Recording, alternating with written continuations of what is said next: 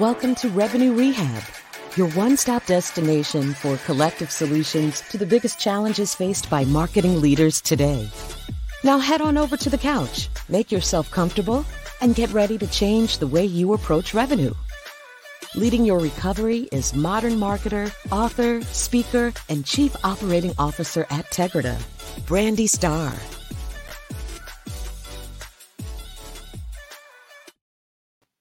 Hello, everyone, and welcome to another episode of Revenue Rehab. I am your host, Brandi Starr. We have another amazing episode for you today.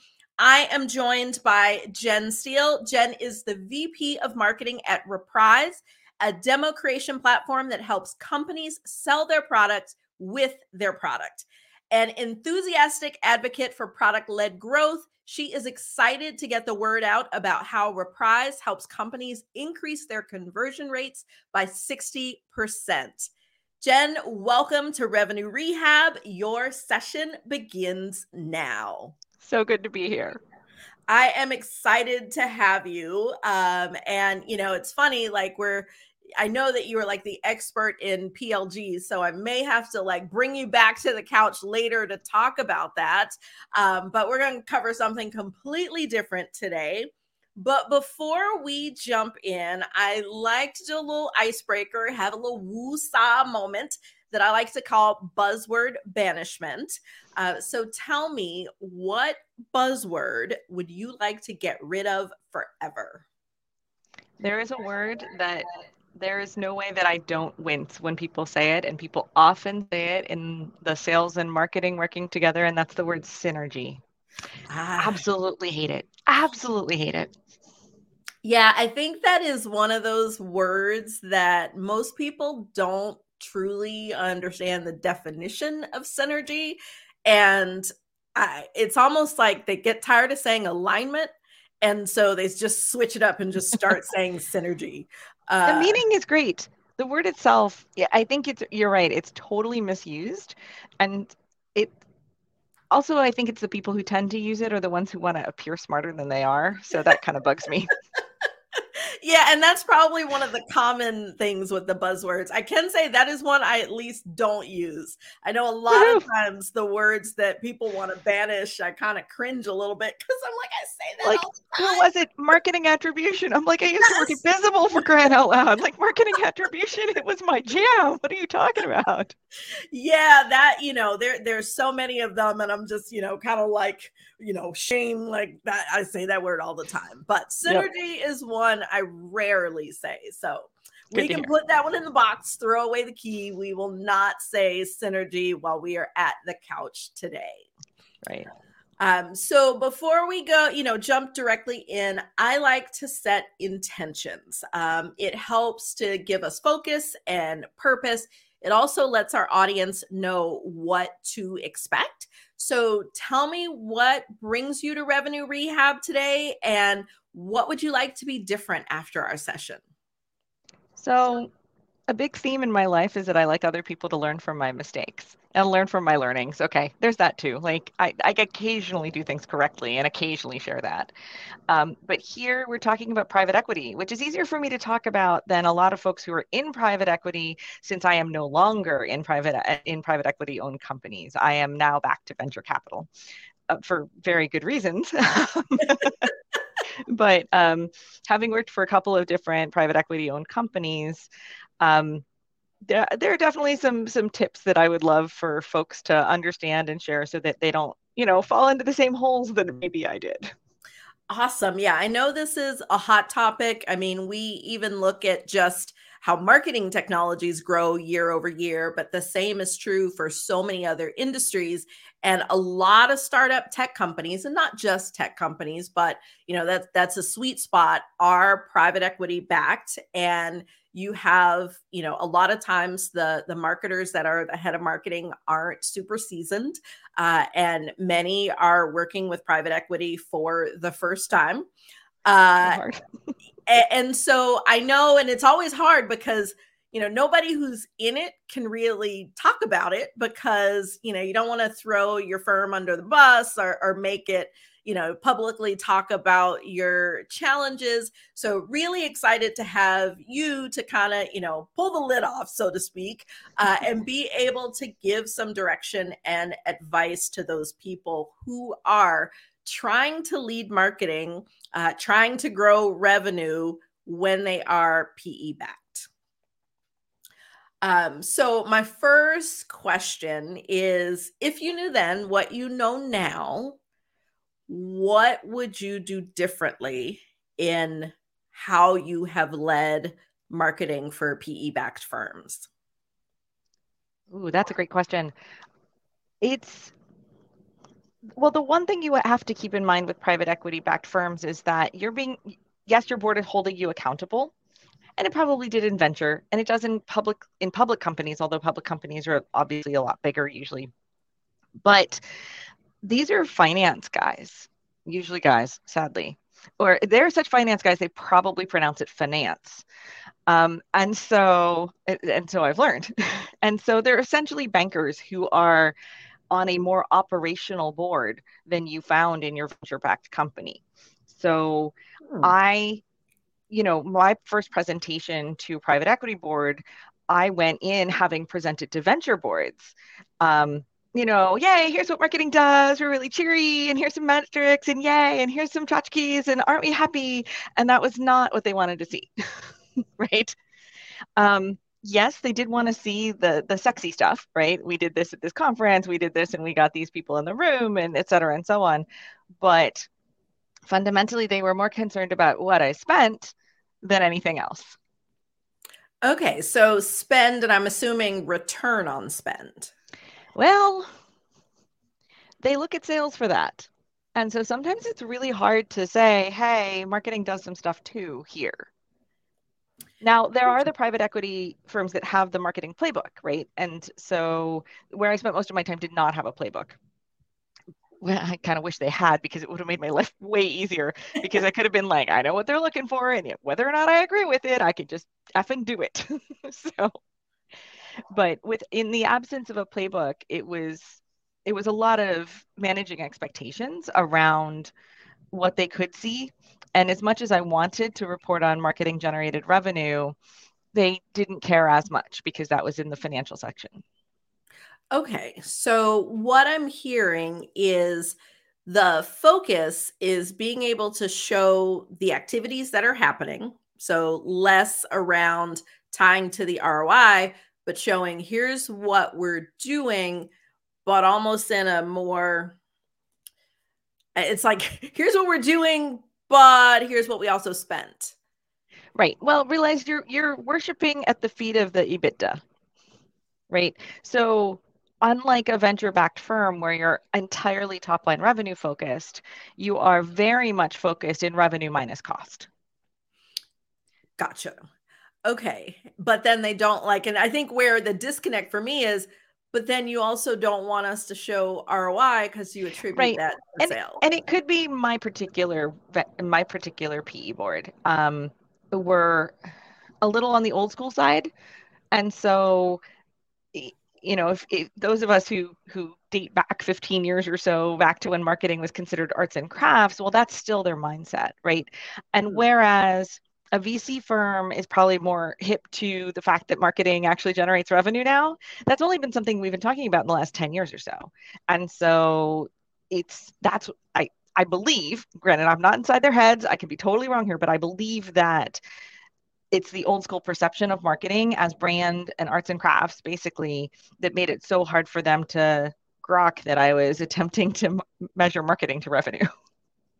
Okay. And in episode four, I talked to Christina around her grit marketing uh, approach to influence and, and really focusing on how marketing can have that influence in the boardroom. Do you have any advice, you know, if you're working with private equity on how to get more mind share you know how to how to bring people forward into here's what marketing really does here's the impact you know any advice on kind of making that shift in order to be more effective? Well it comes down to what we do as marketers all the time. Um, although as christina pointed out we kind of suck at doing it with ourselves. Um, but it's very much you have to meet them where they are. And where they are is in the budget right? And I I'm fortunate. So marketing is my second career. I actually used to run IT departments. And so I've had budget responsibility for basically my entire career. And somehow I went from IT, which was the most the biggest cost center, to marketing, which is now the biggest cost center. um, but and I in fact reported to the head of finance and administration whenever I was in IT. And as such, my discipline around budgeting is really strict. And that actually helped me a huge amount um, with private equity because they care about the budget, right? They set the budget at the beginning of the year. You're stuck with it. If you're not making your revenue, you got to cut to get to the EBITDA number because that is your goal. Um, that's where the brains are. Are we making enough of a profit that we can sell you in five years, right? That that's all they really like. That's they want a nice a nice flip on their investment. So you have to meet them where where their brain is, which is the budget the finance, the return on investment. And then you can say, okay, here we go. But they're not going to take some of the squishy ways that sometimes we say, oh, and brand did this, right? They'll they'll look at that as convoluted. So that can be really difficult. Um, and it's something that I've had to deal with on a case by case basis. So I don't really have as much insight as I would love to. Sh- I would love to share a rule, but sometimes they get it, sometimes they don't, sometimes they care, and sometimes they don't. Yeah. But no, I do think that that is good advice in thinking about, you know, because I know like in my career, I've fought so hard to not be viewed as a cost center, to really show the value of marketing.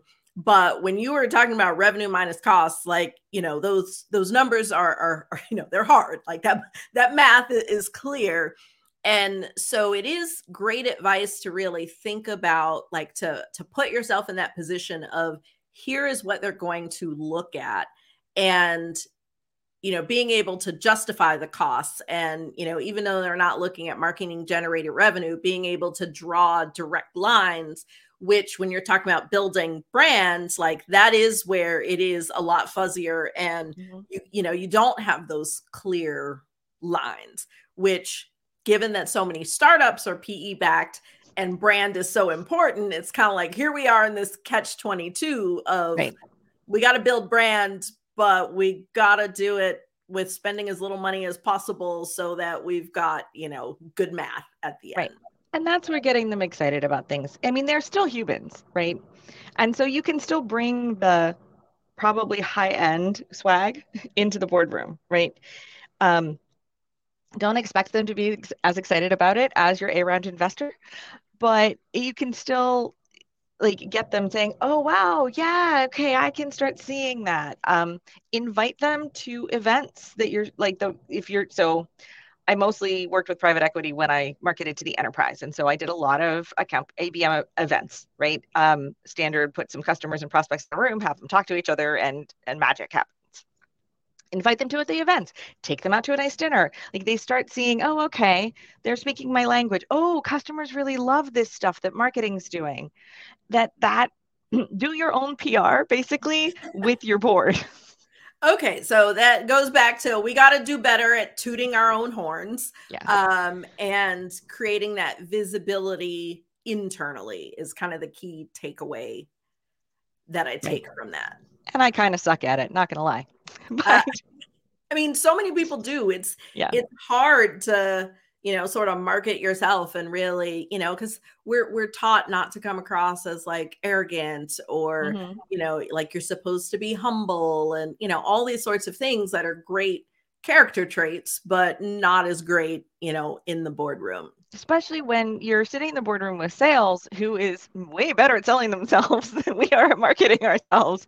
And and you've got the pre the predilection of the board members to believe that revenue comes from sales.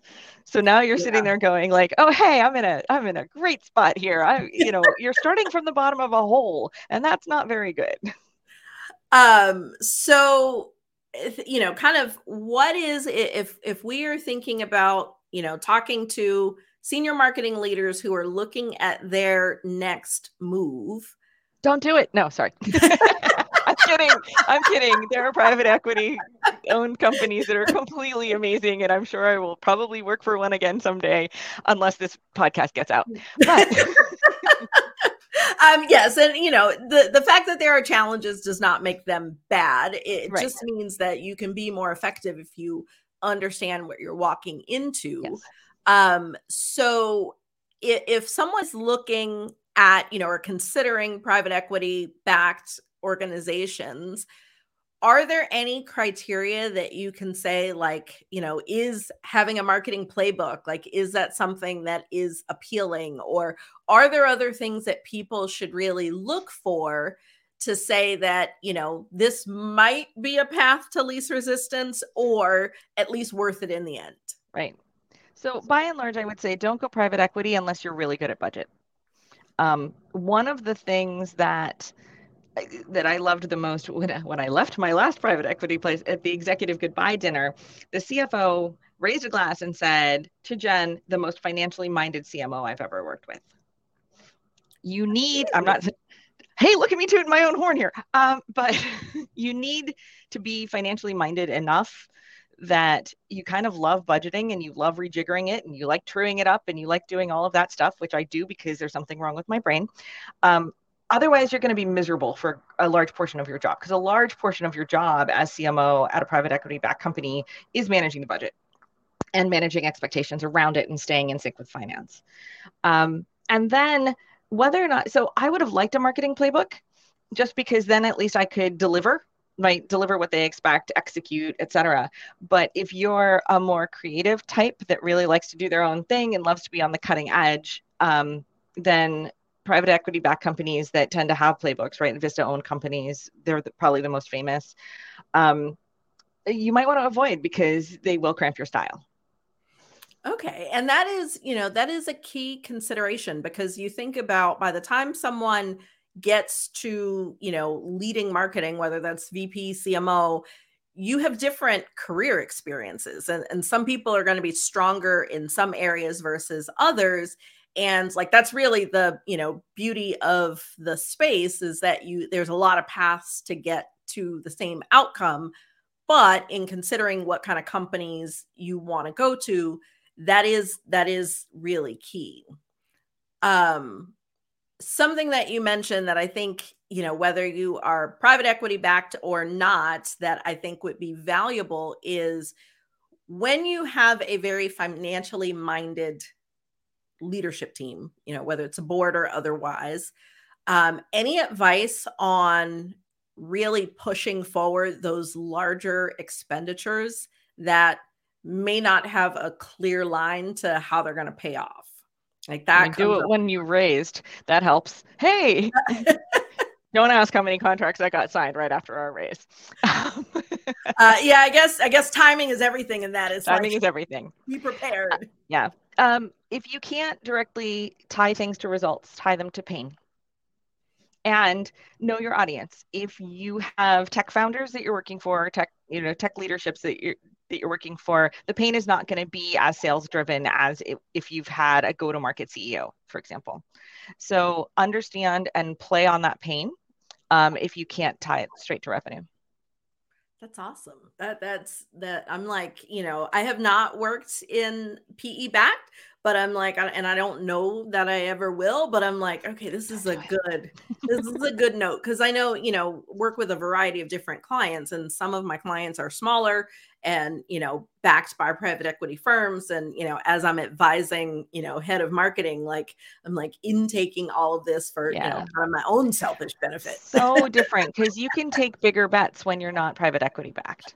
Um, and it's not that you can never take a big bet but it's only probably with some of the more aggressive growth minded firms that you can do it otherwise they're going to be conservative finance people Okay. And that, so that in considering which company you're going to, understanding whether they are more, you know, is it hyper growth where they're a little right. bit more aggressive versus, you know, more conservative in that. Yes. Um, in what are the advantages? So we've talked about some of the challenges. um, what like is there any, you know, if someone is considering, you know, PE backed versus VC or right. you know a, a larger uh, public organization like what's that you know what's that personality or that that yeah. thing that says like yeah this is where I want to be I mean, advantages, at least as far as I'm concerned, and I'm sure that a lot of our colleagues can list out a bunch of different ones. Um, they usually feel a bit more stable, right? You're not on the venture roller coaster of spend, spend, spend. Ah, it's harder to fundraise than we thought, and oh my gosh, we got to spend again, right? It's a, it's a little less uh, it, it, jerks you around a little bit less because honestly, you know from the top line revenue, you know how much you're going to have to spend because you know that you're worshiping at the feet of EBITDA, right? Um, you also know that you're going to have an exit in five years or obviously less because they're trying for a five year horizon.